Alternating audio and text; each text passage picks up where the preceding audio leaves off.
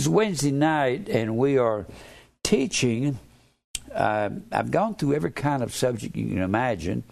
We're teaching about the Apostle Peter.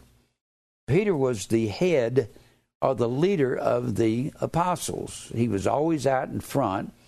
And how many apostles were there? What? Twelve. That's right. Wasn't 12 apostles, there were 13. There were 12. Judas killed himself, and that made 11. And then they chose another one. How did they choose another one? Huh? They cast a lot. That was something like drawing straws or throwing dice. We don't know exactly what it was. And that was after Judas was dead. And then that's in over in Acts, the second, uh, the first chapter, the very end of Acts, and they chose two men, and the and the first one they chose, they chose these two men, Barsabbas and Mattathias, and Mattathias was chosen second, and that would make eleven plus one is twelve. So they had two men they were choosing from. The lot fell upon Mattathias, on uh, Mattathias, and he took he took Judas's place. And then you had Paul said, "I'm an apostle of Jesus Christ. I'm one born out of due time." Paul was the thirteenth apostle. How many tribes of Israel were there? Huh? Twelve. Somebody keeps saying 12? Where do you get 12? Does somebody not know how many how many tribes of Israel there were? How many sons did Jacob have? 12. And what was his name changed to? Israel. All right. And where would the 13th tribe of Israel come from? Huh? The Gentiles. Aren't you listening to what I'm teaching? The 13th tribe would come from Joseph, wouldn't it? Joseph. Joseph Joseph had two sons. Do y'all remember who they were? Ephraim and Manasseh. Manasseh. And remember, the first son of Jacob was Reuben, or the first son of Israel, Reuben. And then the second son, you remember the second son? Simeon. And who was the third son? Levi. And the fourth son was who? Judah. And what was special about Judah? King would come out of Judah. The scepter will not depart from Judah. And and Jesus was the, the line of the tribe of Judah. And what was Levi's special position? He was the priesthood. Priesthood. And out of Judah would come, out of Levi would come three sons, and out of one of them would come the high priest. And who was the first high priest of Israel. Aaron. And how was he high priest? Aaron. And do you remember do you remember how many sons he had? Four. Aaron had four sons, and who were they? Nadab, Abihu, and who else? Eleazar, E L E A Z E R, and Ithamar. Ithamar. And what happened to Nadab and Abihu? God, they died. God killed them. Why? Because they were late for supper or what? What'd they do? offered strange fire, and they would have been high priests also, because you had to be a son of Aaron to be a high priest. So all the high priests will come out of Ithamar and Eleazar from back here in Ezra, particularly Leviticus, the uh, not Ezra. Where did I say that for?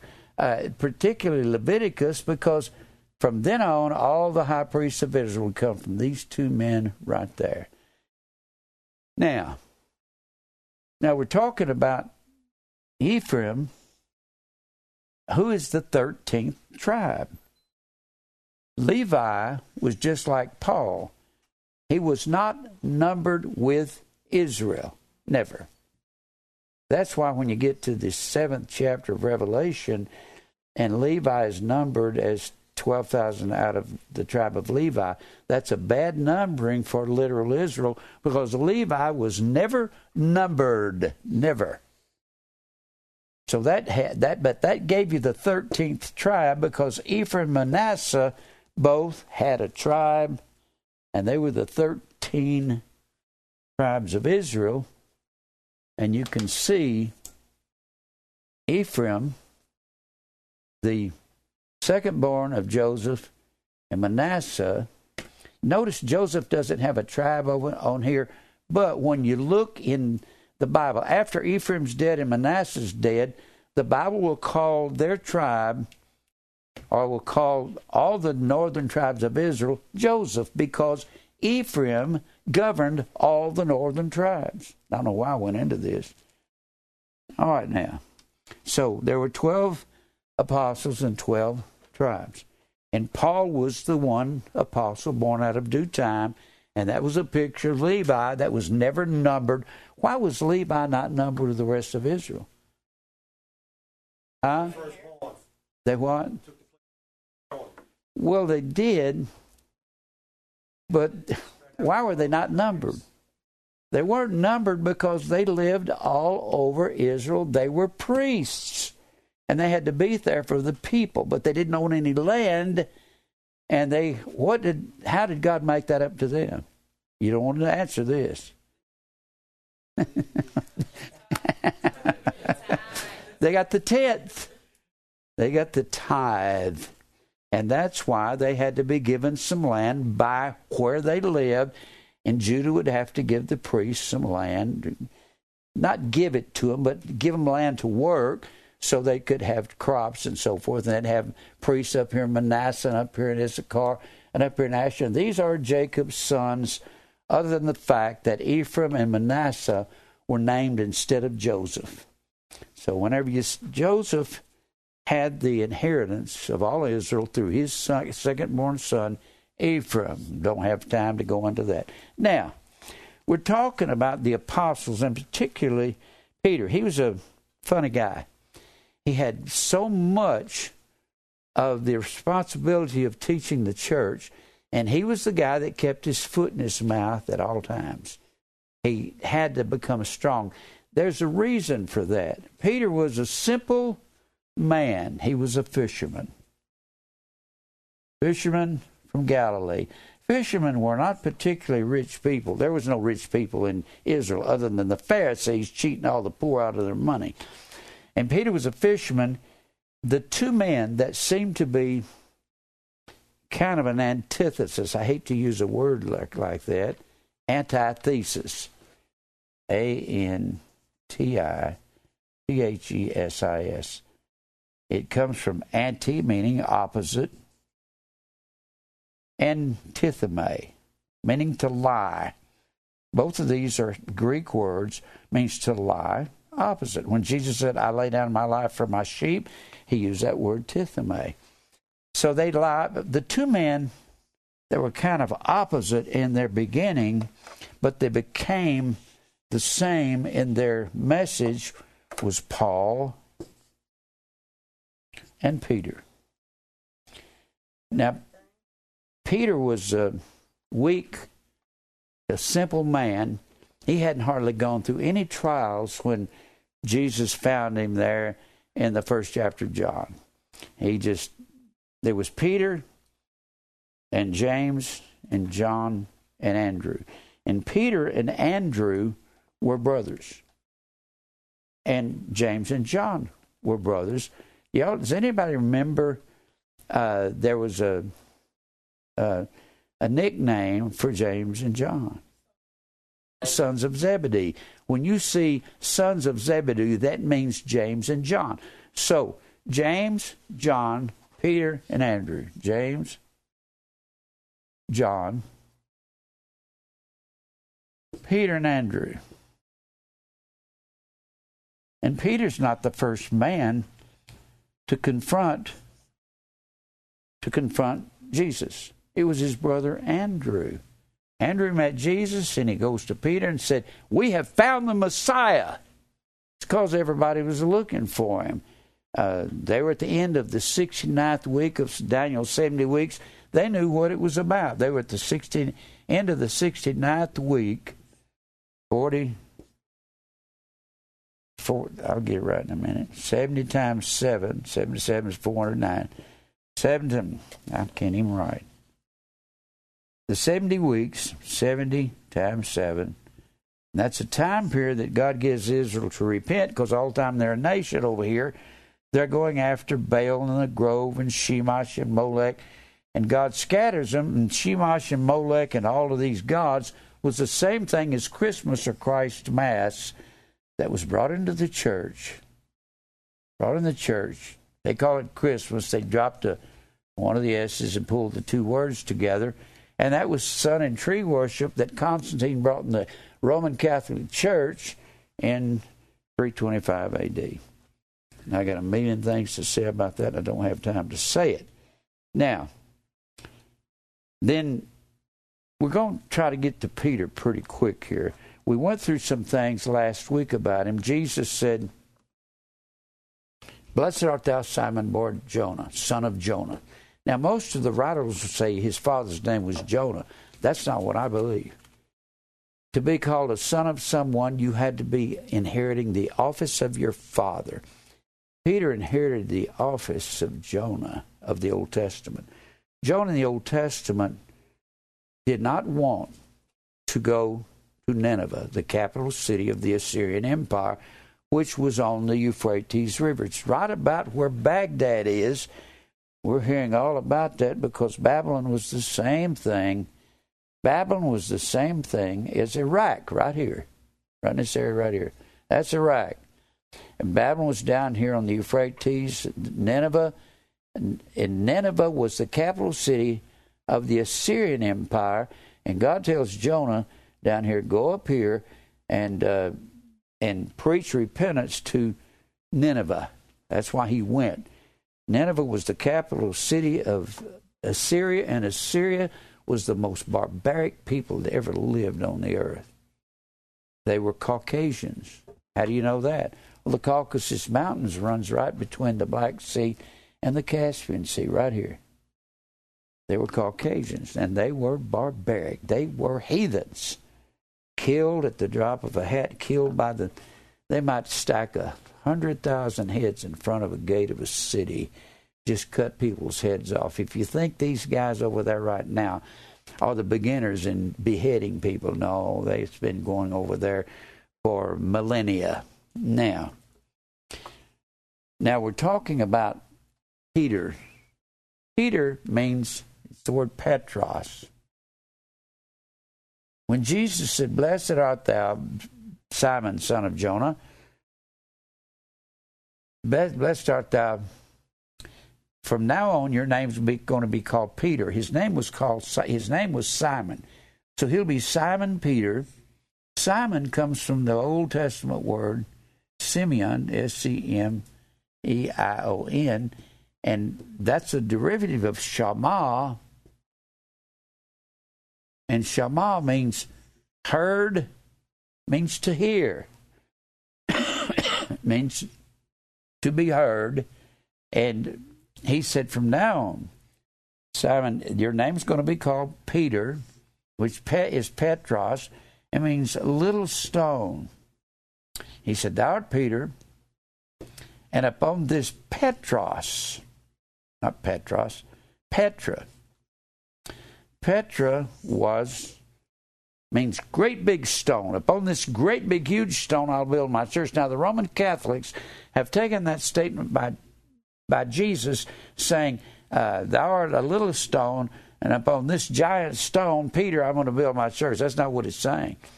talking about he's the rock. Petra was the capital city of the Edomites down in just below Israel. These are the descendants of Esau. And so he says, You're going to be a little stone. I'm going to build my church upon me. I am the rock. And upon this statement. Well, Peter has a he has a confrontation every time he turns around with Jesus.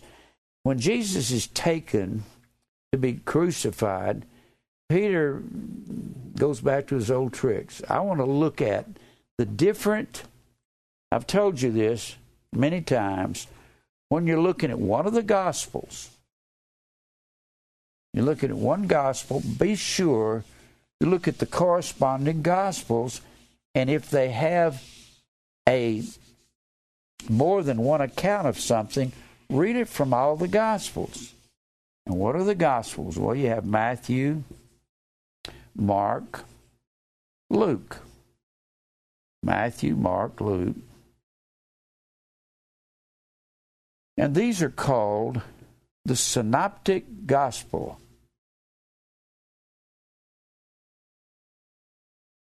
And the reason they're called synoptic is because they have a synonymous view of various parables and various events. And then you have John. John's not one of the synoptic gospels. It's a wonderful gospel. It really tells you about the life of Christ and who he is. But these are synoptic. What I want to do is show you Peter's denial of Jesus. Now, sometimes you'll look at one gospel and it'll give you something in Matthew and Luke, but it won't give you in Mark and John. Sometimes it'll give you uh, Mark and Luke, but it won't give you John and Matthew. What you've got to do is read all the accounts to really know what it's saying. It's like I've said before. One of my favorite things to teach on is the man of the Gadarenes, the demoniac. He wasn't, there's no such thing as demons, but if you're going to look at the demoniac, it's actually the word daimonion, D A I M O N I O N if you want to look at this man that's uh, about the swine being cast out and so forth, you've got to look at Matthew 8, Mark 5, and Luke 8. That's where he's found. Well, in Mark, he looks kind of like he's a halfway sane fellow over in Luke. But over here in Mark, he's running through the the tombs. He's running through the tombs in a graveyard, screaming and yelling and cutting himself and bleeding all over the place. He couldn't be sane. He has to be insane. That's why it'll use, sometimes it will say that he's possessed with devils. There's one word for possessed with devils, one word in the Greek. It's the word D A I M O N I D A I M O N I Z O M A I. You can see that the word daimonion is a part of the word. Well, it means to be crazy or insane. This man, if he's running around cutting himself and bleeding all over the place, he's got to be nuts, doesn't he? Anybody does that's crazy. What Jesus did was cast self out of him. I'm not going to go into that. Now, if you're looking at Peter denying Christ, remember the word deny?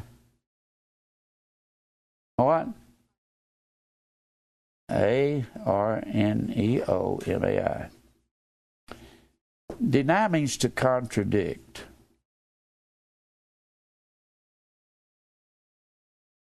means to contradict. And the Bible says anyone that denies Christ or contradicts him, he is Antichrist. It doesn't say he is the Antichrist, I never call the man at the end of time that's ruling the world system, I never call him Antichrist. John said in 1 John, the second chapter, even now are there many Antichrists. And then he turns around and says, He that denieth Christ is Antichrist anyone who contradicts the Word of God. If you do not like predestination, when the Bible says, For whom he did foreknow, he also did predestinate to be conformed to the image of his Son. And you say, Well, it don't mean that. He's talking about nations. He's talking. It says, Before either one were born, before either one had done any good or evil, that the purpose of God according to election might stand, not of works, but of him that calleth. It was said unto Rebekah, their mother, these twins, Jacob have I loved, Esau have I hated. That means you don't believe God. You're contradicting Him by trying to change God's words that He didn't say. And they get that over there in the 26th chapter of Genesis when God comes, sends the Spirit to Rebecca and say, You're, you're going to have twins. They're in your womb. Two nations will come out of your womb. It's not like they're born nations. When people try to get away from predestination, they'll say, Well, that's talking about nations. Well, let me ask you this. How? Can you have before nations had done any good or evil? That's ridiculous. And before nations are born, I loved I loved Israel and I hated well he did love Israel, but he hated Edom. He never Edom was a descendant of Esau. If you don't like predestination, you're watching and you try to make this excuse, you're contradicting Christ and you are anti-Christ. You don't like predestination? That's your problem with God. It's not my problem with you. And when you say something, people say, it don't mean that. It means exactly that. I've had people tell me, I tried to read Romans 9, you know, before I came to grace and truth, and, and I didn't know what it meant. I said, it meant what it said. Jacob have I loved, Esau have I hated before they were born. And people don't like that because there's only a few people in the world that believe that and it's in this King James Bible right here. Now, huh? It's all through the Bible. God's sovereignty is, and people hate that. Just hate it. I had a, I was over at the doctor the other. I hadn't even told you this yet. This was Friday, I think. I said the doctor had my had some arthritis in his hand. Had to go over there to a doctor, and the lady saw a T-shirt I had on. God does not love everybody. Come on and said, God does not love everybody. I said, I didn't say that. Same thing I told the other lady with the other doctor's office. I didn't say that. God said that. She said, Well, I think he loves everybody. I said, and I quoted, I quoted there in Romans nine, Jacob have I loved, Esau have I hated before they were born. She said, well, I think he loves everybody. I said, You have Comcast? She said, Yeah. I said, I'm on it every night at eight thirty. Watch me. He walked away. She's Antichrist. Anyone who says God's word doesn't mean what it says is Antichrist. It's not the Antichrist. The man at the end of time is called the man of sin. The world ruler, man of sin He's called the king of fierce countenance.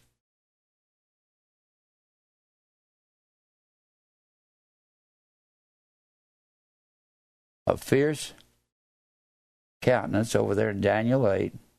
Fierce countenance. He's got titles, but Antichrist is not one of his titles. The word Antichrist is mentioned only in 1st and 2nd John. That's the only place you'll find it. And it's people who have you lived? Let me put this way: He that denieth Christ is Antichrist. And John said in First John, in Second John, sixteen. Excuse me, I'll get it right in a minute. In Second Timothy, one sixteen, Paul said, "Some men confess that they know God." Huh? Titus. Yeah, Titus. I'll, you'll get it. You'll help me in a minute. Titus one sixteen. I'm quoting Bible verses and get things all over my mind. Titus one sixteen. Some men profess. Professing you know God is not enough. Profess homologeo, H O M O L O G E O, same word as confess. I don't know why they translated it that way, but they did. It means to be of the same word, of the same homo, logos. Homo means of the same, like homosexual, of the same sex. Logos is the word word, means to be of the same word or agree with. Some people agree with their mouth, but in works they deny him. What they do denies Christ. God says something, and they say, I don't think I have to do that. God says, He that doeth truth cometh to the light. I think I can go to heaven by getting saved and walking down an aisle. No, you can. If, huh? Yeah. You, you'll never find where Paul said, I think. That's not in the Bible. You can sit around saying, I think I'll go to heaven doing this. And no, you won't. Everyone is a sinner. We have to be born again, and it's not our will that does that. We're born not of blood, nor of the will of the flesh, nor the will of man, but of God. Let's get on with Peter here. Now, so you'll either confess Christ or you'll deny him, and you'll argue with him by what you do. We are his workmanship, created in Christ Jesus unto good works, not works for salvation, unto agathos works. That's the word in the Greek. It means beneficial. And people say, Jim Brown, you sound like you're teaching works for salvation. I am not. I'm teaching that if God births you by His will, you have to obey him because he'll beat you half to death until you do. Has that ever happened to anybody?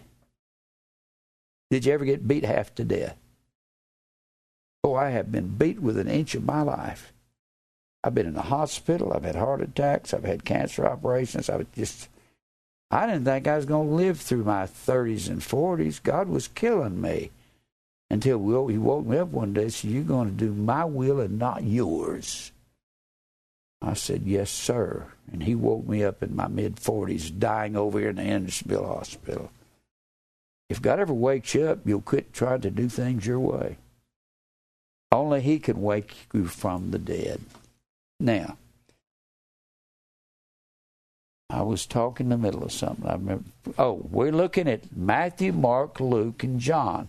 Their account of Peter Peter believed in predestination. He said, Peter wrote in 1 Peter 1 and 2. He said, We're elect, elect unto obedience and the sprinkling of blood. Boy, there's baptism right there. If you sprinkle blood, the very picture of sprinkling blood is the same thing you will see in an infinitive. The movement is only on the part of the fluid coming from an outer source. It's only a part of that. When the that this is illustrates an infinitive right here, sprinkle of blood. Baptized means to be covered with a stain or dye. A blood baptism was a death, it was a martyrdom. He's washed us from our sins in his own blood. That's a blood baptism. And we're elect, eklektos, E K L E K T O S. Eklektos means to favor this woman at the doctor, she turned to me and she said, God's no respecter of persons. He, he wouldn't pick one over the other. I said, respect of persons has nothing to do with predestination. I was trying to tell her, she's walking away. I'll give it to you. Respect of persons is the word pros, apo, lepsia. Or sometimes the word ending is changed, pros apo lepteo. They, they're just simply forms of the same word. One's a verb, the other's a noun. Prosopolipsia is the word respect of persons. I was trying to tell this lady, you know why they run away from me? you know why they run away? They're scared of I'm quoting Bible to them and Greek words, and they're going, oh, "I've never heard that before." God, I, I, God no respect of persons, and I'm leaving before you say something else. Okay. if you left, you cheated yourself out of the definition. And she run, walked away while I was trying to tell her prosopolepsia and prosopolepteo. The word respect of persons doesn't mean God doesn't favor anybody. It means he doesn't favor the exterior. He don't won't he won't love you and have grace on you because you've got a pretty face, because you've got talent. He won't love you because you won a beauty contest or because you've uh, because you're uh, talented and you got a great arm and you're a great quarterback. You can hit a ball over the ball fence. That's not what he wanted to love you.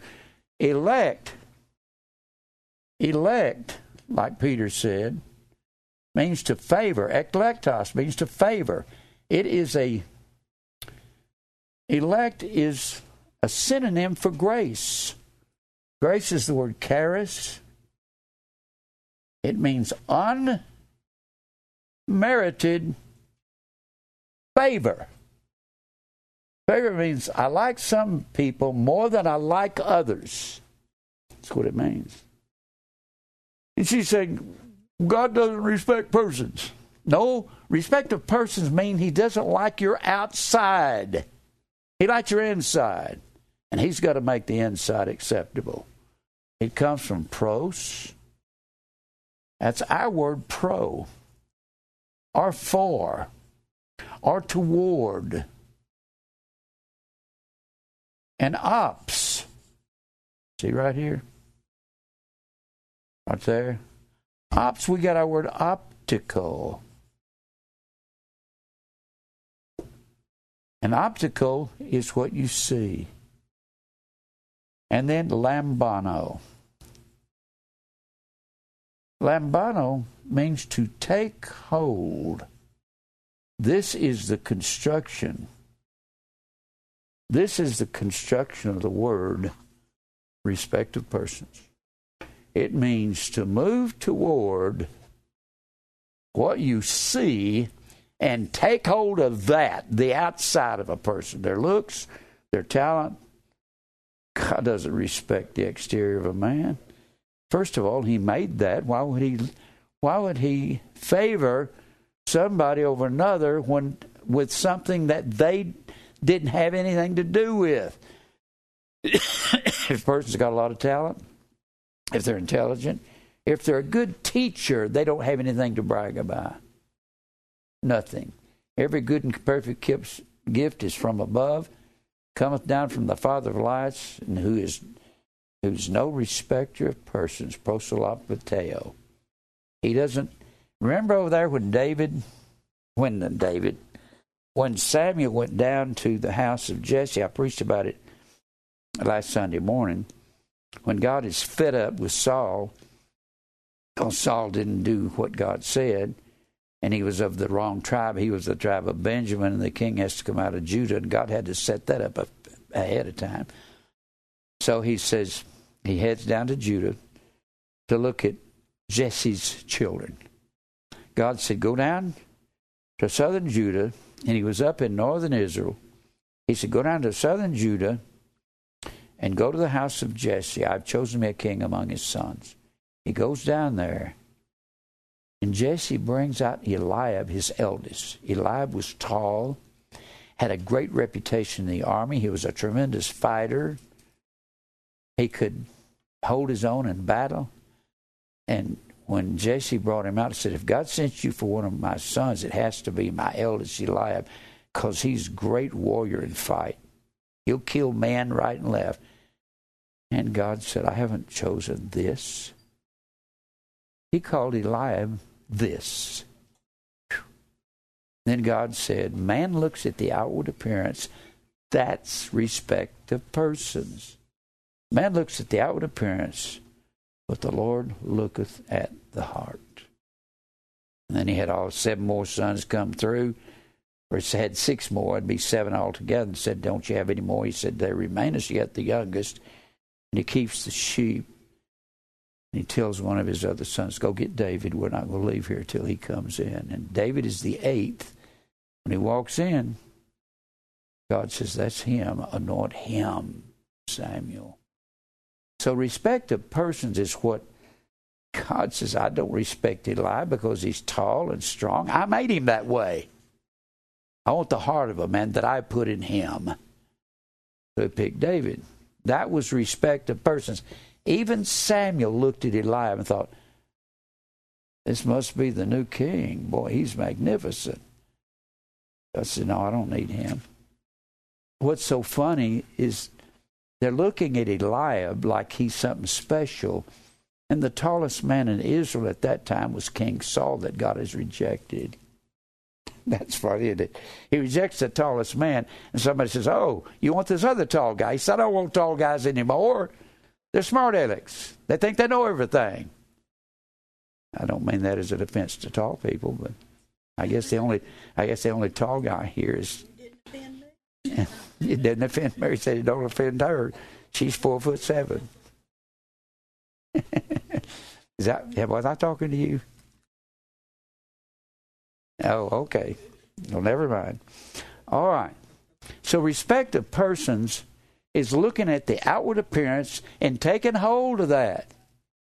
You can't take hold of God when you're dead in your sin. The Bible says in Isaiah 45 and 7 there is none that calleth upon thy name that stirs up himself to take hold of God. Take hold. That word that word stirreth up is the word U W R, and it means to wake oneself from the dead. When you're dead in sin, you cannot wake yourself up to take hold of God. Huh? I can't. What? What's he doing hollering? Oh, okay. Isaiah 64 and 7. Yeah. Now, let's look at Peter here. Let's look at, go over here to Matthew 26. 26.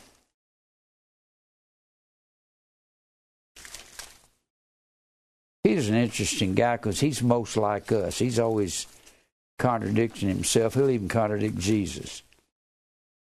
Contradict. Matthew 26. Look here in verse 34. 34. 26 34. All right.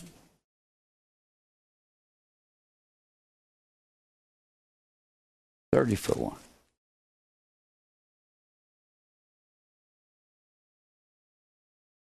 Let me read a little before that. Look at 30. When they had sung an hymn, they went out into the Mount of Olives. Now, this is the very last discourse as Jesus is having with his apostles before he's taken late that night by the Roman soldiers and taken before Pilate the next morning. And when they had sung an hymn, they went out into the Mount of Olives.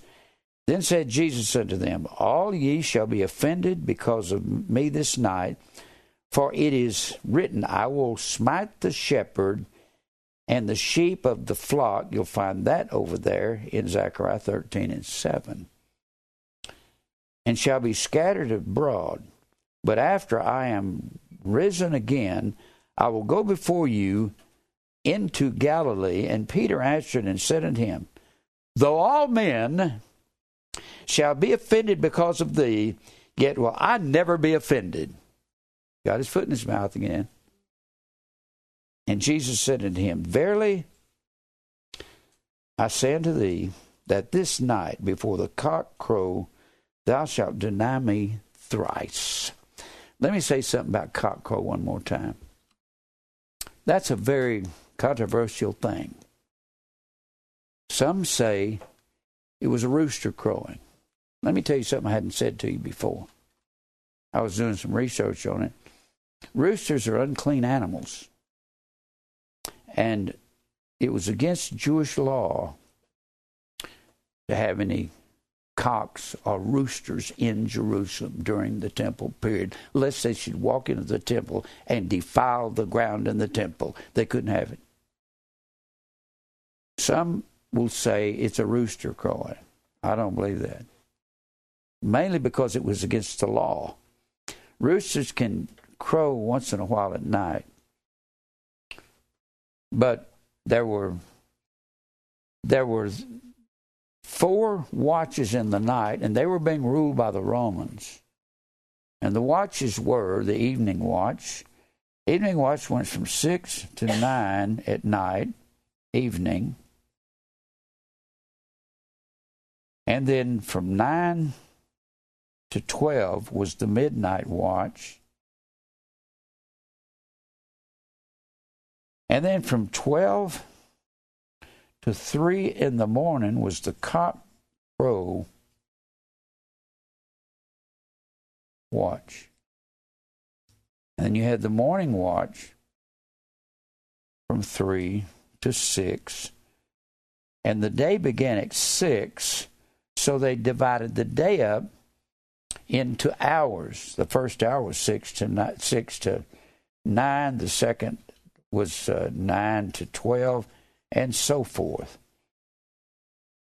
Well, at night, when these watches were changed in Jerusalem by the sounding of a trumpet, and the cockcrow watch would begin with something that sounded like a rooster.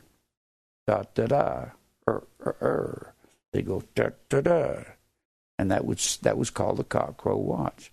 I couldn't understand as a boy how could Peter hear a rooster crow when he wasn't used to it,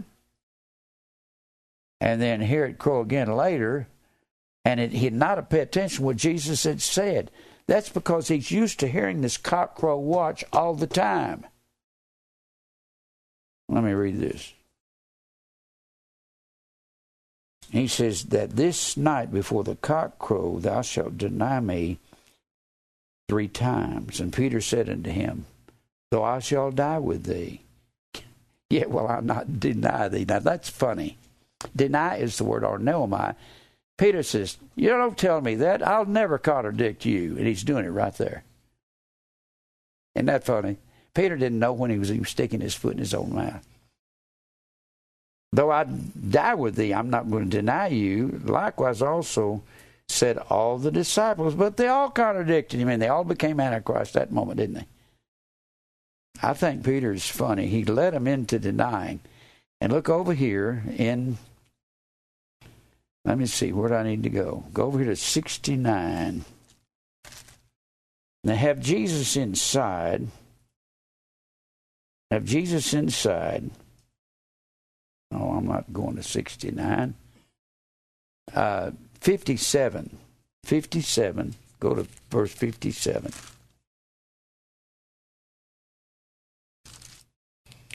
Fifty-seven. now Jesus is they're putting him to death. Fifty-seven. Uh, excuse me. Fifty-seven through seventy-five. Well, it ain't seventy-five there.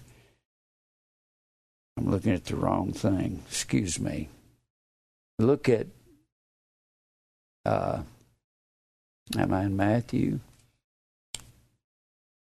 I'm looking for, I wrote it down. I wrote the wrong thing down. So Peter is out here and he's going to deny Christ three times. I have written the wrong thing down on here. 57. All right. Oh, I'm in. I'm in 27. I'm. I'm supposed to be in 26. All right. Look here in 50 in 69, verse 69. I was in chapter 27. Now, all right. Look here in 60, 67. Let's look at 67. It's talking about them spitting upon Jesus and buffeting him, and others smote him with the palms of their hands, saying, Prophesy unto us, thou Christ, who is he that smote thee? Now Peter sat within the palace, and the damsel came unto him, saying, Thou also wast with this Jesus of Galilee. And he denied before them all, saying, I know not what you're saying. And when he had gone out into the porch, another maid saw him and said unto him that were there, This fellow was also with Jesus of Nazareth. And again he contradicted with an oath and cursed, said, I do not know him. Well, he's going to change, isn't he? Because he's going to stand and be crucified upside down one day.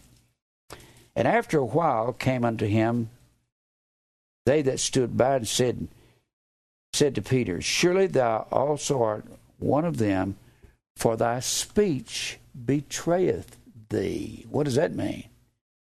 He's down here in southern Judah. Huh? He's down here in southern Judah at the Praetorium. The Praetorium was the judgment hall of Pilate, the Roman governor. Pilate was a Roman governor. He wasn't Caesar. He was just small fry on this whole thing. And they they were at the Praetorium, and they said, Your speech is betraying you. They had a different this is Israel. Israel. This is the Mediterranean Sea here. Here's Egypt down here, right here, Egypt. And this is, uh, and Peter is from Galilee.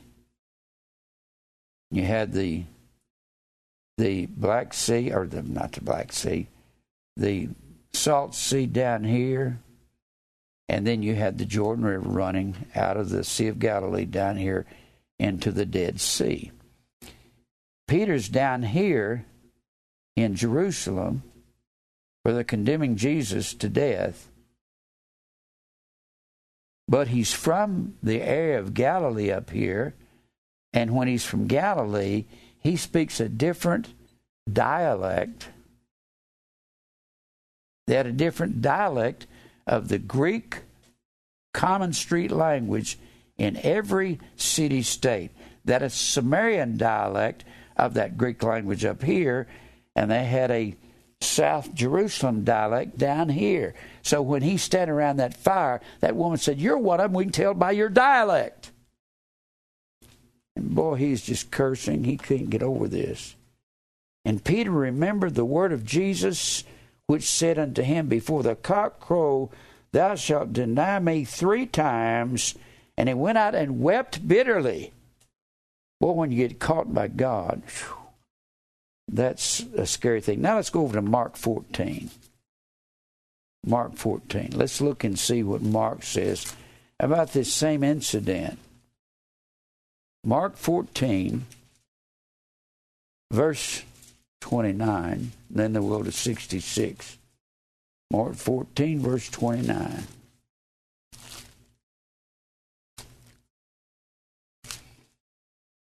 Fourteen, verse twenty-nine.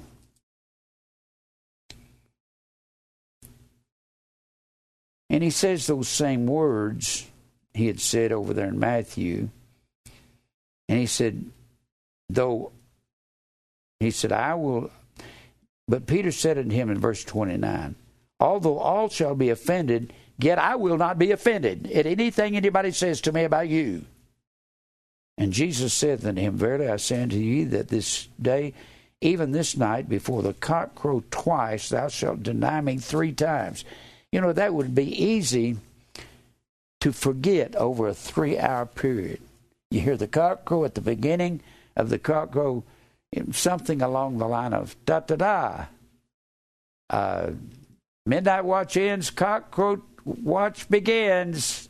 You hear that little sound like a rooster. And three hours later, it's not going to sound again for another three hours. And Peter could be forgetting all about that, and then he's denied Christ three times in this three hour period, and then all of a sudden he hears the cock crow.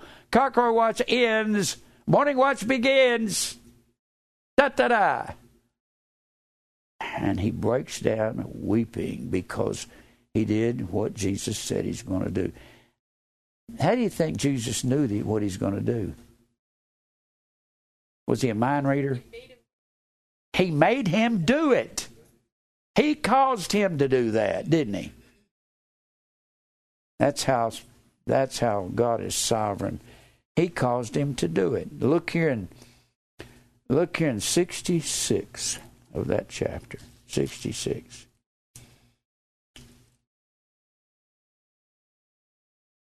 All right. 66. And Peter was beneath in the palace. There cometh one of the maids of the high priest.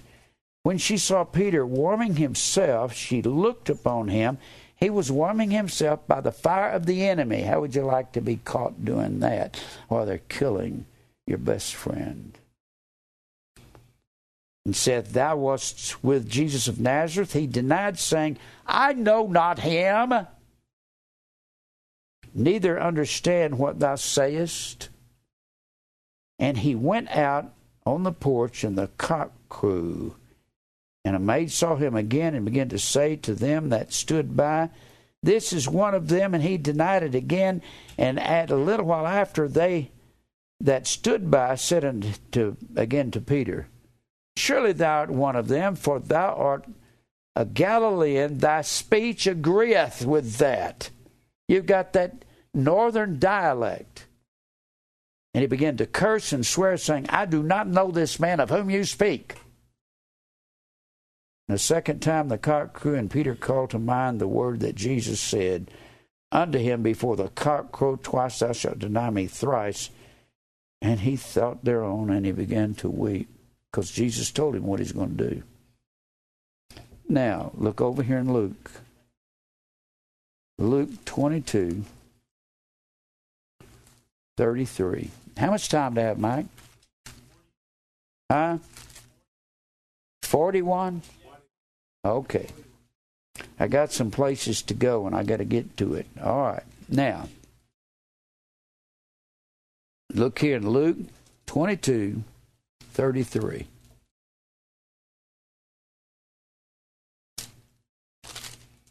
Twenty-two. This is why it's important to look at all the chapters where something is mentioned in one of the Gospels. Be sure and look at all of them. 33. All right. And he said unto him, Lord, I'm ready to go with thee, both into prison and to death. And he said to Peter, Jesus, I tell thee, Peter, the cock shall not crow this day before thou shalt thrice deny that thou knowest me. The cock shall not crow. It means the end of the the three hour cock crow watch will not end before you deny me three times. And he said unto them, When I send you without purse and so forth, he's talking about when he sent them out there in Matthew the tenth chapter. He said, I was with you always and always be with you. And look here in in that same chapter 22, verse 54.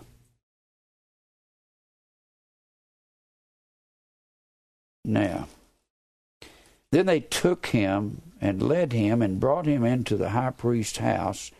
And Peter followed afar off. And when they had kindled a fire in the midst of the hall and were set down together, Peter sat down among them.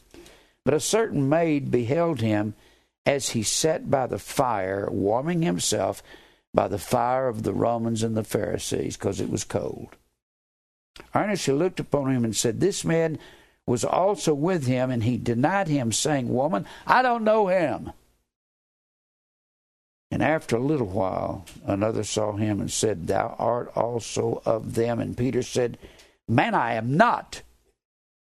He's not just being gentle in his denial snapping at him. And about the space of one hour after another confidently affirmed, Of a truth, this fellow was also with him, for he is a Galilean. Peter said, Man, I know not what you're saying. And immediately while he yet spake, the cock crew. And the Lord turned and looked upon Peter, and Peter remembered the word of the Lord. And Jesus didn't say a word, he just went. Oh, wow. How would you like Jesus to look at you like that after you told him he's going to deny him three times? Lord, how he had said unto him, Before the cock crow shalt thou deny me thrice. And Peter went out and wept bitterly. Notice every one of the Gospels has wept bitterly. I want to emphasize when you deny Christ, it'll something that will break your heart. When you contradict His word and God catches you and say, I saw you. Kind of like when He told Nathaniel, I saw you sitting under this tree when you said, Can anything good thing come out of Nazareth? Nathaniel was shocked. How could you see me? You wasn't even here. Well, He's God. That's how. Now look over here in John. John 18. 16. I hope this will help you understand more why you need to read all the accounts. You notice what these are? These are four witnesses, aren't they? You got to have two to three witnesses when you're condemning anyone under Jewish law. Then he says here in John 13, verse 36. John 13. Now, some you need to understand. John 13, huh? Oh, I'm going to read something out of 13, and then I'm going to go to 18. Now, thir- in some you need to understand. John 13 is the last Passover. They're not eating crackers and grape juice, they're eating the Passover. And then he's going to, when he's nailed to the cross, remember, blotting out the handwriting of ordinances, which was against us, it was contrary to us, took it out of the way, nailing it to his cross. When he gets nailed to the cross, not this night, it's somewhere at 9 or 10 o'clock at night. Their day began at 6 o'clock and ended at 6 the next evening. So when he dies, the next day, somewhere between 12 and 3, there's darkness from the 6th to the ninth hour. The sixth hour of the day is 12, the ninth hour is 3 in the afternoon. So he's going to die a little over 12 hours later.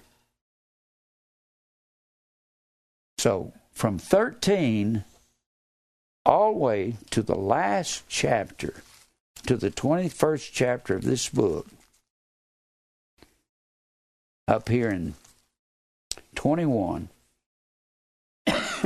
This is the night Jesus is taken, the last Passover that night, which is a Friday. And then you've got Saturday, and he's going to resurrect Sunday morning before dawn. So he's crucified on Friday. Saturday comes, and somewhere before sunrise, their day finishes up at six in the evening, or at sun at sunset. So, from the thirteenth verse, thirteenth chapter, the twenty-first chapter, is Jesus meeting with his apostles Friday night. And then Saturday, all day, he's in the grave. They excuse me, Thursday night. Thursday night, because Passover begins at 6 and ends at 6. So this is Thursday night when he's meeting with his apostles. He's taken the next day and crucified by the Romans at the will or the behest of the Pharisees. And he ends up blotting out the handwriting of ordinances somewhere between 12 and 3, and all rituals are blotted out. So when he says to him the night before, This cup is the New Testament in my blood, he's a testament has no force force till the death of the testator. He's the testator. He's the one that sets up the, the the last will and testament. Testament is the word diatheke, and diatheke means last will and testament. When he said, This cup of blood, to drink of a cup meant to undergo a death. But that testament didn't take effect till he was nailed to the cross because you blot out the handwriting of ordinances. You did away with an ordinance or a contract when you took the contracting parties in public. You said, Is everyone in agreement? We want to invalidate this contract. They'd say, Yes, you drive a nail through it. Blotting out all the rituals. There's no rituals after he's nailed to the cross. All this washing in water and pass around crackers and grape juice is wrong. The rituals are gone. We have a blood baptism now. We have a spiritual Passover. Christ is our Passover lamb there in the fifth chapter of First Corinthians. If he's the spiritual Passover lamb, you cannot have the rest. Jesus is the Passover lamb, is the lamb. There's four items at a Passover. You have you have a lamb, you have you have uh, four cups, you have unleavened bread, And all of this has to be spiritual now. What is the four cups? Well, the third cup was called the cup of blessing, and the cup of blessing was the only one that was blessed at the Passover. And Jesus said, This New Testament, this cup is, is he took the cup and blessed it and said, This is the New Testament in my blood. New Testament, to drink of a cup meant to undergo a death. It was a figure of speech. Jesus said, If it be thy will, Father, let this cup pass from me. Nevertheless, thy will be done. Didn't he? He's talking about his death on the cross and being separated from God when he's on the cross. And you had you had bitter herbs. The Jews were told to drink wormwood, a bitter herb, whenever they were rebellious against God. God says, I'll make you drink wormwood. We, being many, are one bread and one body. That's us. 1 Corinthians 10 17. And we're the body of Christ. We're the bread. And the cup is death itself. If the lamb is Jesus, the other's not literal. It's spiritual, isn't it? I don't know why nobody but me has ever seen this you have to know something about contracts in the first century. We ain't never going to pass crackers and grape juice around. They were eating the Passover, but when he was nailed to the cross, they didn't drive they didn't drive the nails through this part of the palm. They said in the first century the palm went nearly up to the elbow. They drove it between the radius and the ulna, those two bones right there. This is your lower arm. If they'd have driven it here, where you see all that stigmata among the Catholics, the bleeding of the hands, that's stupid. That shows it. That's phony when you see that. It would have broken the bones of the hand, and the Passover lamb, not a bone could be broken. It couldn't have been driven in there. And that takes a lot of more talk. Now, where was I? John 8, 18 16. John 18, 16.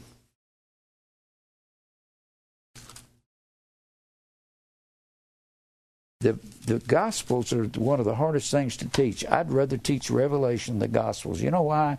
They got one event after the other, just constant. People's names. And to me, teaching Revelation is easy. All you have to do is learn all the culture and the custom, the idioms, the metaphors, and the words. That's all you have to do. But this, you got to remember all these events and where they're happening. Now, 18 and 16. 16. I'll get it in a minute. Now, look at verse 15. And Simon Peter followed Jesus, so did another apostle you know who that other apostle is? John. It's the guy that always spoke of himself in the third person. He'd say, That one whom the Lord loved. And he was following.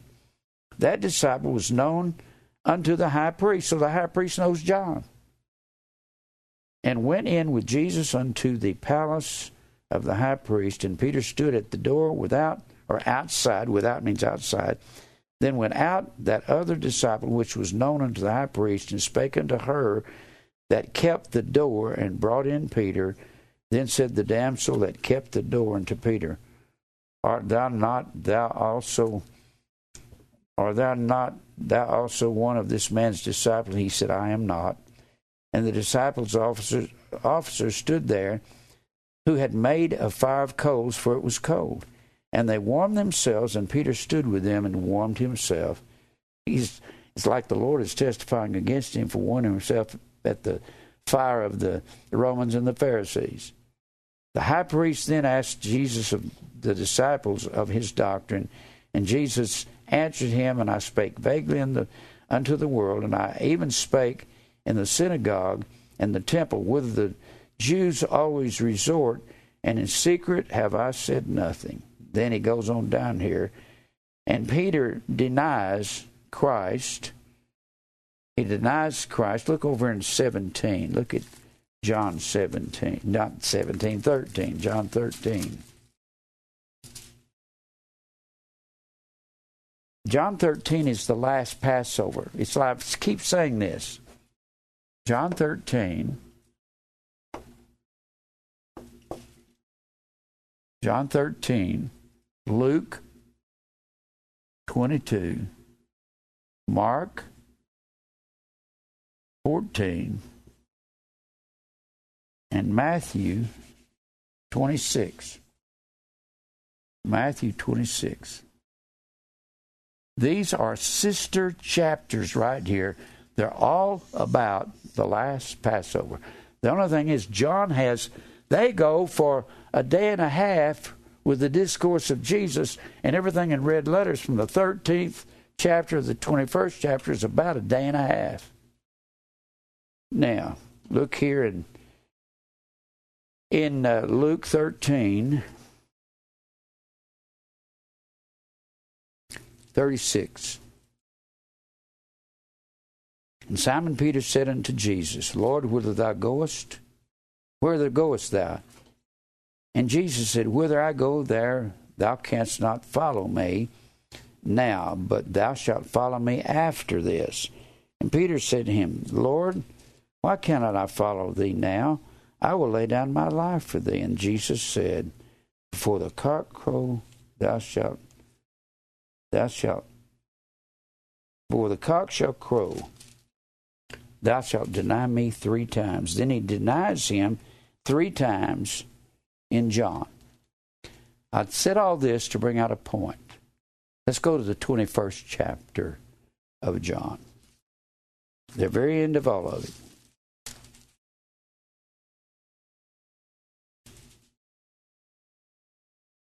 Now, Jesus has resurrected from the dead. The apostles are in northern Galilee.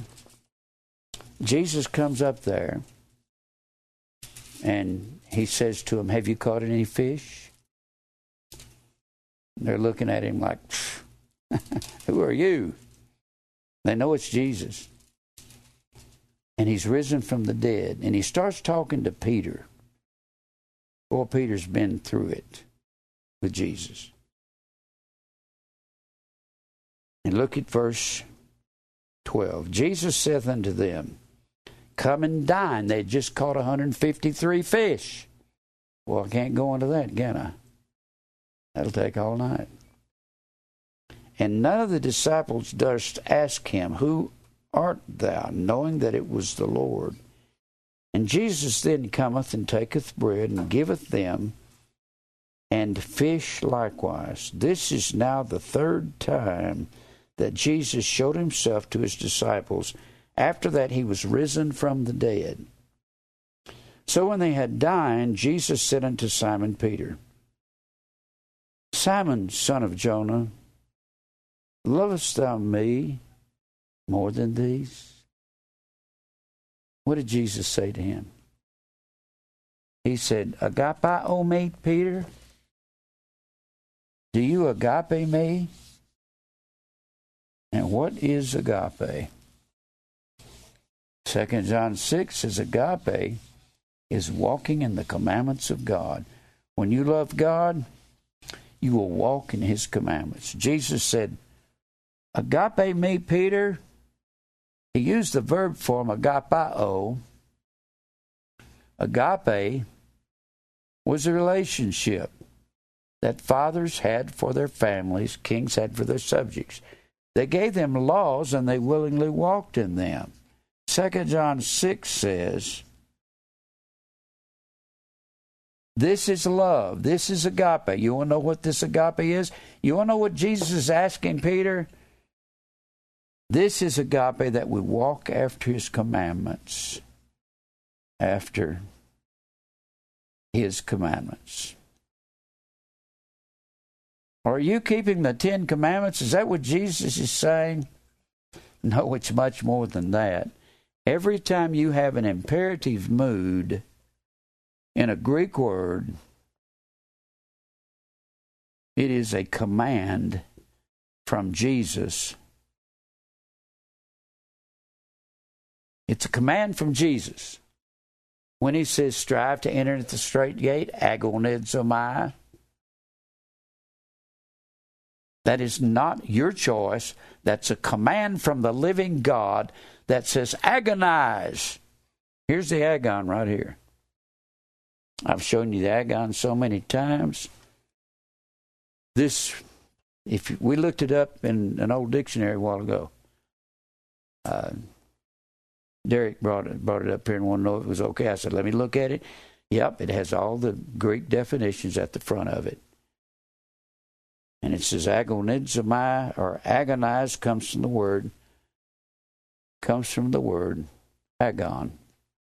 And the agon was the arena where the Christians had to die in the front of. The lions would come out and attack them and eat them. Either that or they would come in there and they'd turn them over, turn the Christians over to the gladiators. Agonizomai. And that's not a choice that we have. When we tell the truth and live in truth, people will want to slaughter us figuratively, and some of them would kill me if they could do it and get by with it. Most of the people in Nashville don't like me. I'm on TV every night at 8:30 on Comcast. I get very few calls. There are several hundred thousand people have got Comcast TV about last time I Mike said something like three hundred thousand have Comcast. There ought to be more people called. They don't like this message, and they're crucifying us inside the agon. And God says, "Agonizomai, agonize over this truth." When He says, "Humble yourself under the hand of God," T A P E I N O O, level self that's not an option on your part. If you're a believer, you have to level yourself to God, not to men. Humble, you can't be humble to God and man at the same time. If you're humble to God, you'll not fear, I'll not fear what man shall be unto, unto me, Paul said. I will tell the truth. I don't, I go out every day and tell people truth. I have women will argue with me and fight me and I see, I see, I'll say to him, You act like I said that. I didn't say that. Jesus said that. I had a shirt on one day and it said, Most people are going to hell when they die. The woman said, Most people are going to hell when they die. I said, You act like I said that. I didn't say that. Jesus said, Straight is the gate and narrow is the way that leads to life, and few there be that find it. Why didn't you put that on the shirt instead? You lame brain, you can't put that much on a shirt. So anytime you're going to forbear and echo, that means to put up with each other. Put up, ana. Echo means to hold up. That's a command. But it takes you a long time to learn to forbear. It takes you a long time to learn to humble. Long time to agonizomai. And when Jesus says, agape is walking the commandments of God, he said, Peter, do you agape me? And Peter's answer was, Lord, you know that I phileo you. That's not what I ask you. Phileo means have affection for. It means to like. Lord, you know I like you. Well, not if you're not walking in my commandments. And then he says, and then he says, He saith unto him, Lord, thou knowest that I phileo you. And Jesus said unto him again, Then feed my sheep. If you if you have a phileo to me, you'll feed my, excuse me, lambs. A lamb is a baby sheep. What is sheep food in the Bible? It's the word law. All the law is fulfilled in one word, even this Thou shalt love, walk in the commandments of God. Thou shalt love thy neighbors thyself. If you love your neighbor, you don't like them, you don't take them ice cream and cake, you tell them the truth and walk in truth in front of them. And if one of them starts lying, one of the imperative moods over there in Ephesians 4:26 is be angry at men that preach winds of doctrine that make the church apathetic, that may put men on a on a blind search be angry at these people, O R G I Z O M A I. But how are you going to be angry at them if you don't know anything about the Bible? You can't be angry. Don't, you don't just go out here and start getting angry at people. You need to find out what the truth is. If there's, if Mike was the only professor in Nashville that knew algebra, and nobody else knew it, and all the people in the schools were getting up there and trying to pretend they knew algebra, and they were saying Things equal to the same thing are not equal, or they're equal to ice cream and cake. That's not an algebra teacher, that's a jerk. You don't need to be teaching algebra unless you know it. And preachers don't need to be in pulpits if they don't know the truth, and most of them don't. Peter said, You know, I phileo you, I have affection for you. And then he said to him, Feed my lambs, feed them the word of God. But lambs need milk, don't they? Feed them the basic milk of the word of God. The Lord tells Corinth in the third chapter of First Corinthians, He said, You are carnal. I'm going to have to feed you with milk and get you started over instead of beefsteak. You cannot handle the stiff meat. You can't handle the 70 weeks of Daniel. Don't even know simple things. He saith unto Peter again, the second time, Simon, son of Jonah, do you agape me? What he said to him. And he saith unto Jesus, Yea, Lord, thou knowest that I phileo you. You can't answer a straight question, can you, Peter? You know, I like you. I really do like you. Yes, Lord. Thou knowest that I love thee. And he saith unto him, Then feed my sheep. Get the depth of the word and feed them. And he said to him the third time, How many times did Peter deny Jesus? Three. He saith unto Peter, Simon, son of Jonah, do you really phileo me? It's got to be confusing in the Greek. Do you really phileo me? Peter's, what did Peter do? Peter was grieved because he said unto him the third time, Do you really love me? He said unto him, Lord, thou knowest all things that I phileo thee. Jesus said, Then feed my sheep. Let me show you something concerning this. Over here in the 14th chapter of John, or 15th chapter of John. Phileo just means to have affection for. Peter really liked Jesus. A boy going out and putting your life in your hand. Now, Peter's going to go out there and put his life in his hands when he starts preaching to the people in Acts 2 and he's preaching the truth to the world. He's preaching to the Gentiles, and they're going to go back to their various lands and preach it. Do I have any time, Mike? 13, 14. Okay. Now look here in John 15.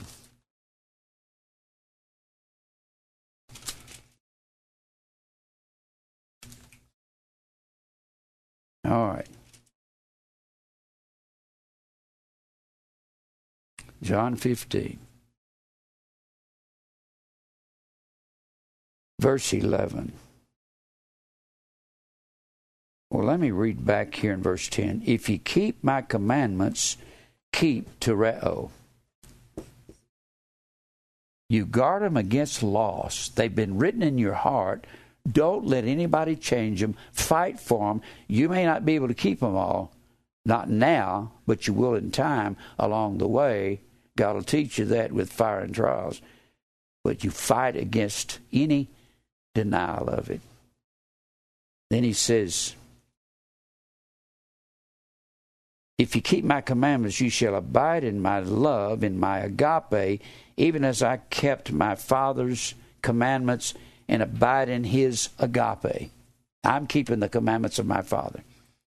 These things have I spoken unto you, that my joy might remain in you, and that your joy may be full. Got to remember, joy is the word chara.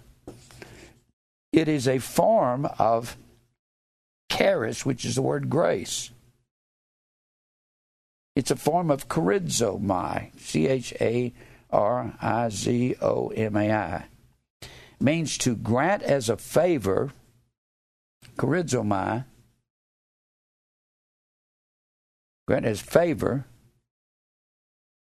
and and when Paul said in Philippians 1.29, unto you it is given, charizomai, you're granted the favor not only to believe upon Jesus, but also to suffer for his sake.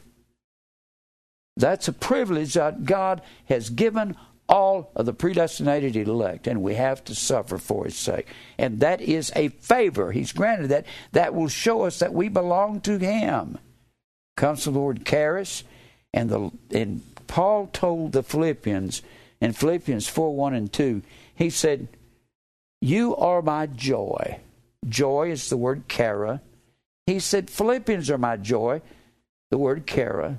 And he said over in the 13th chapter of 1 Corinthians, Paul says, Have no fellowship with these people that are in iniquity. Don't have any fellowship with people that are living in iniquity. That means that means the only joy you can have is with the people of God that believe the truth. That's all. You can't run around with the wrong people. Have no fellowship with unfruitful works of darkness, but rebuke them. And then he goes on to say, These things have I spoken to you that my joy might remain in you and that your joy might be full.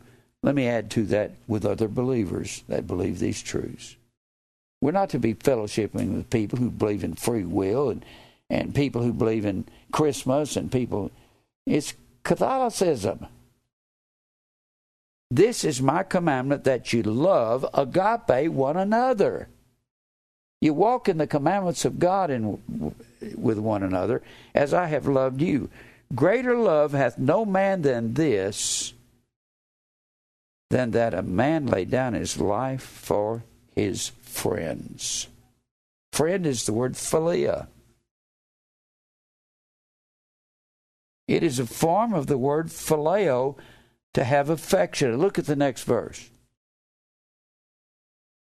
Ye are my philia, my friends. I'll have affection for you under one condition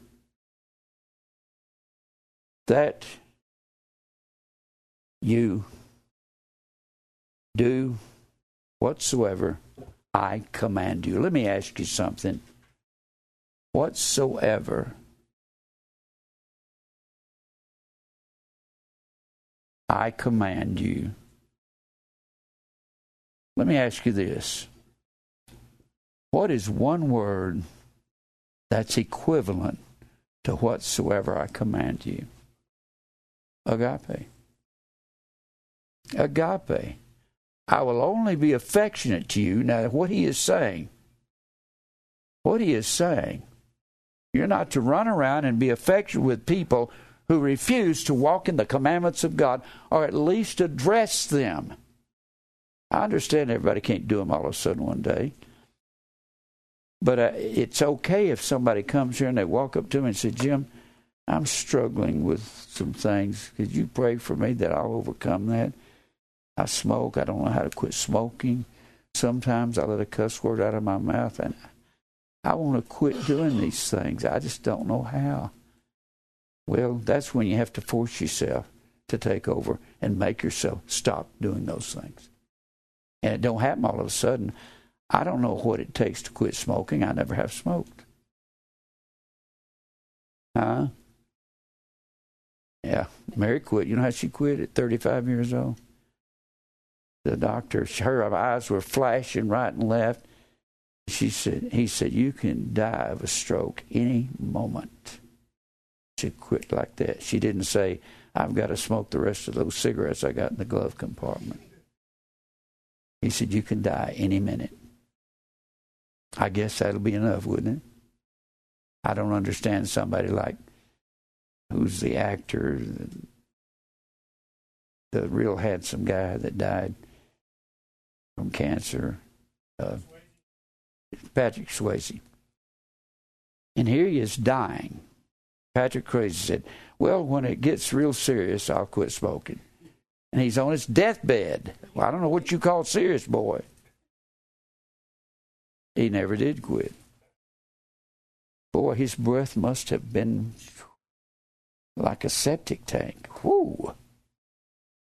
All the time he had smoked.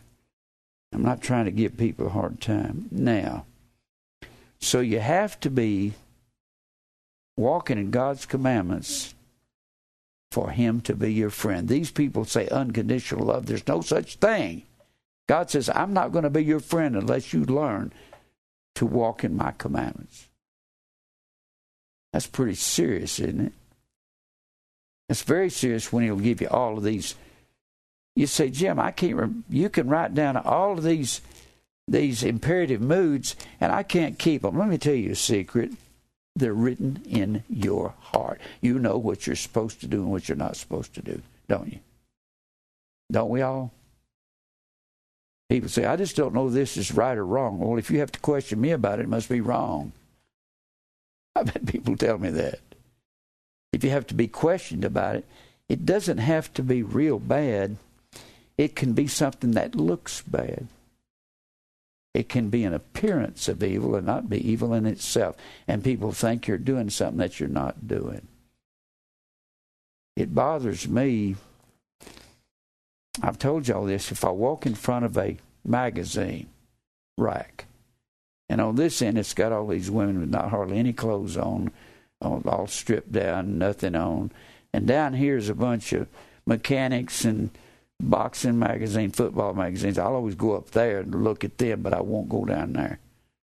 Because if somebody sees me, they're going to say, aha, we know the good preacher. I stay away from that. If I'm doing something out in public or getting close to something that's going to make me look bad, I don't need to be doing that. But that's only since I've gotten old and got really committed to the Lord, and now I just I don't feel like I used to feel. Oh, I still like the pictures. People say, but I thought you're a Christian. How can you like the the scantily clad women? All men like the scantily clad women. There's not a man alive, including the pastors of these churches, that don't like that. You've got to know that's not good for you. That's what you have to come to. And if it's not good for you, force yourself to stop. All they'll do is get you in trouble. Won't it? I'm going to get into Peter, further into him. Peter was, he was hard to deal with. He was always jumping out in front of everybody. I'll not deny you, Lord, I'll be here. Know, but one of the things, like I said last week, he was at least standing by the fire outside the judgment hall. Where were the other guys? Where were the other apostles? They had run and they were hiding. And he knew his life was on the line just to be identified with Jesus. So, Let's don't be so quick to condemn him because all the others, Andrew and only John was there with Peter. Andrew and Matthew and all these other fellows were hiding somewhere, probably under some staircase or something. Let's get away from them. They'll get us. I look at Peter, at least he followed Jesus afar off, and the others took off running. Does the Bible say that? Yeah, it does. Some people follow along. When you get too close to the enemy, makes you want to deny Christ, doesn't it? Get too close to the wrong end of the magazine rack, and you're going to want to deny Christ. I've felt that way ever since I was young. I like the magazines with the women in it, and you did too. How do you know that, Jim? Well, I'm a man. There's no temptation taking you, but such is common to man. I'm a man, and I know how men feel. We don't feel like, oh, I just hate those naked women. No, you don't. You're lying through your teeth. You like them, that's why you have to stay away from them. They'll poison your life. God didn't make gorgeous, drop dead, knockout women.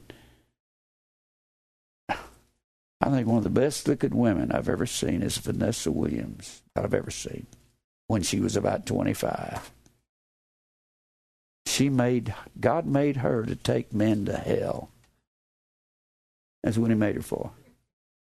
Do I believe that she could be someone committed to the Lord Jesus Christ? No. Can somebody like like Tom Brady? He's super handsome. He's six foot three or four.